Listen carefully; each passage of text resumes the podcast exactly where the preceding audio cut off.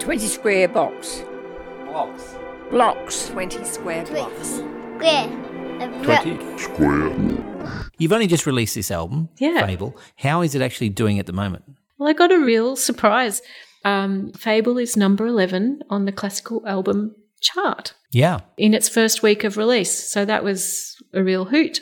And from what I understand, this is your best performing album so far. Yes. Do we need to qualify that? I'm not going to say that it's your first, it doesn't sound as good. Not only is Jacinta Dennett one of Australia's most accomplished soloist and orchestral harpists, but she recently completed her PhD, where she earned the Director's Award for exceptional doctoral research. She has consulted on the newly launched AMEB harp syllabus, presented workshops at the World Harp Congress, and somehow, in amongst all that, she teaches yoga. We met in 2019 and did a video of you playing the harp. Threaded Stars. Threaded Stars, yes, yes. By the composer Jennifer Fowler The music video that we did was for for a PhD. And my the focus of my um, PhD was on Australian composers who had composed solo harp compositions. okay questions. When did you start playing the harp? I was at Loreto College, that's where I went to school, and the harp teacher there asked if there were any piano students who would like to learn the harp. And I thought, well, doesn't everybody want to play the harp? But obviously they don't, because not many people do play the harp. So that's when I started playing the harp. I had to convince mum and dad that it was okay that I played both piano and harp. Did anyone else at the school at the time play harp? Yeah, there there were a couple of students, the Tawny girls. One of my friends, she also decided that she would learn the harp at that invitation by the teacher, Moya Jess. But you were the best. I don't know if I was the best. I think I was the most determined. But now you're the best. Yeah, well, I think uh, I would say that mastery is um, an eternal pursuit. Yeah.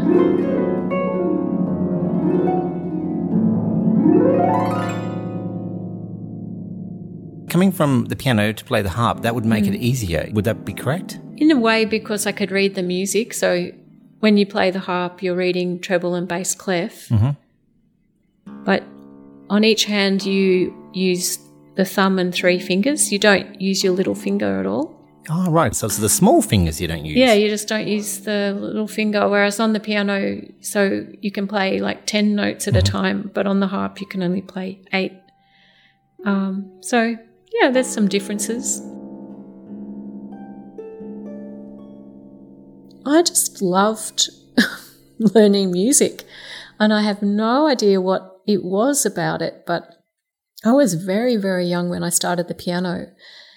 And I learnt from Rose Thomas, and she was an old lady. And I would go to her home um, after school.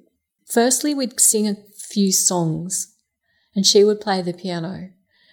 And then, then what she would do, she'd have a little radiator on a long cord. You know the cords, like brown and white, kind of houndstoothy pattern. And she would pick up the radiator with a handle, and she would warm up the piano keys before I played. What? Yeah, she would run the run the radiator like over the keys so that the ivories were nice and warm because I was tiny, you know. Can you imagine 4 years old, Ballarat, and she all she had for heating was that one bar radiator. It's very nice that she actually put on the bar heater because you run cold, don't you? I run. We're here. the heater was running. I'm here in a shirt. You're there in a woolen jumper. It's not wool, it's pol- polyester, I think. anyway, yeah, so that was Miss Thomas. Now, later I learnt from a lady called Mrs. Bergen, Mavis Bergen. I would ride my bike from Loreto. And what was funny about Mrs. Bergen was when she opened the door, she would be counting already. Like it was, she'd counted so much, I think, for her students while they were playing their music, you know, like one and two and three and four. And that when she opened the door, she would say, All right, dear, and one. And then off we'd go and into the music room. That's a little odd. It was a little odd, but that's what she did. Uh, yeah, she was really frugal too with the heating. It was always cold there too. Yeah, she was often like turning the heater down more than turning it up.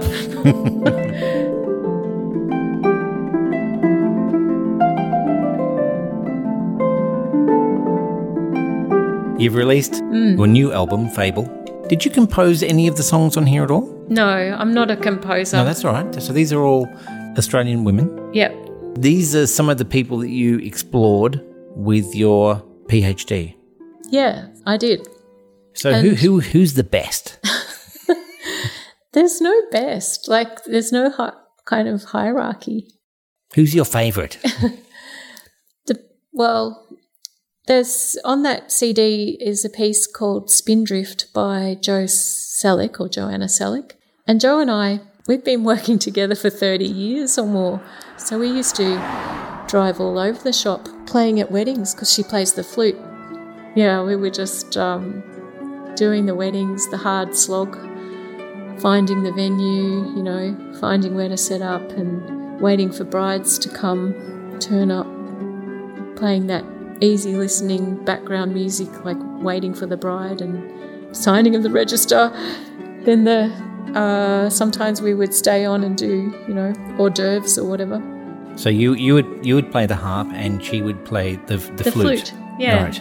Yeah, Nice So combination. There's probably a lot of people out there where who will remember us because we played at their wedding. But but a lovely thing that Johanna Selleck and I did is that we played the Mozart flute and harp concerto in Her Majesty's Theatre with the Ballarat Symphony Orchestra.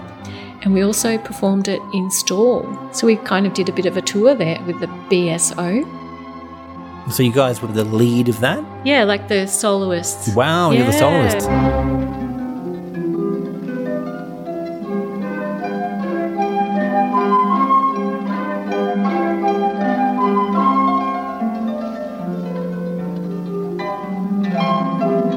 What's so fascinating about us playing that Mozart flute and harp concerto is that Joe's teacher's teacher, Lemmone, I think it is, he was from Ballarat and he bought his first flute from his gold diggings. So he traded his gold in for a flute and he toured the world and hooked up with a harpist called Ada Sassoli, who was an Italian but educated in France. And the two of them joined forces with Nellie Melba. And once he started working with Melba, that he continued to work with her for the rest of his life.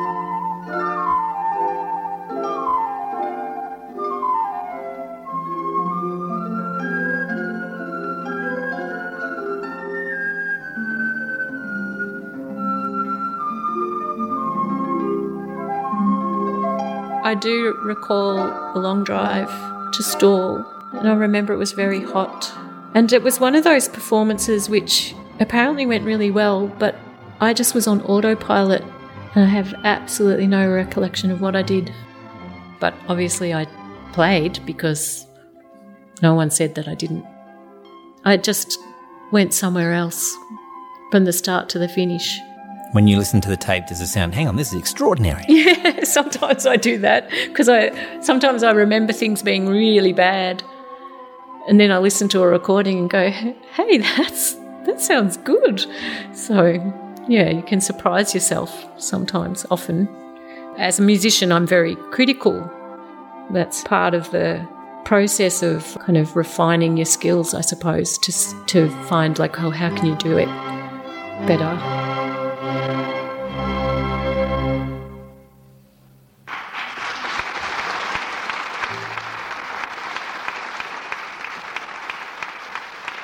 Do you think the harp is an appreciated instrument? It's a very um, Because I shouldn't be asking that question re- if no, I didn't think really it was. It's really funny because you think that everybody loves the harp, and a lot of the time people say that they go, "Oh, I love the harp," but then there's a whole group of people that just think the harp says nothing at all. You know, it just doesn't really. It's just like background music. So that, uh, there's a sort of a divided um, audience for the harp. And how do you see the harp? Yeah. It's really personal for me because I just see, and it's hard for me to separate myself from the instrument because I spend so much time with it. Yeah, so I wouldn't say that it's the you know, greatest instrument of all time. One of my dear old teachers, Hugh Jones, I shouldn't call him old, but he used to work with the Melbourne Symphony Orchestra, and he'd say the instrument's enough to make a saint swear. And often, if I call him up, he goes, Are you still playing that harp?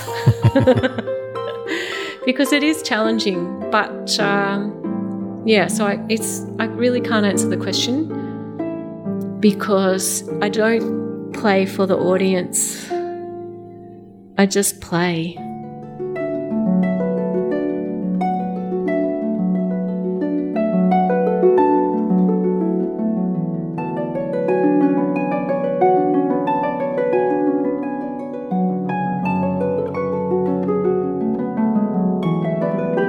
Thank you for listening to 20 Square Blocks. If you like the show, do the things that podcasts ask you to do subscribe, like, but most importantly, share this with someone you know will enjoy the program. Thanks to my guest, Dr. Jacinta, who lives eight blocks to the west of me. Check out her latest album, Fable, at Move Records. Shouldn't that be check out my? Yeah, but you told me to read this.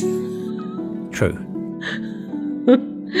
Music by Ryan Goodwin. Check out his other music at virtuallyryan.com. The harp tracks were not by Ryan, though, Additional material written by Anne Murison. And editing by the irritated Ricky Cheno. I'm Ben Plaza, and this is 20 Square Blocks.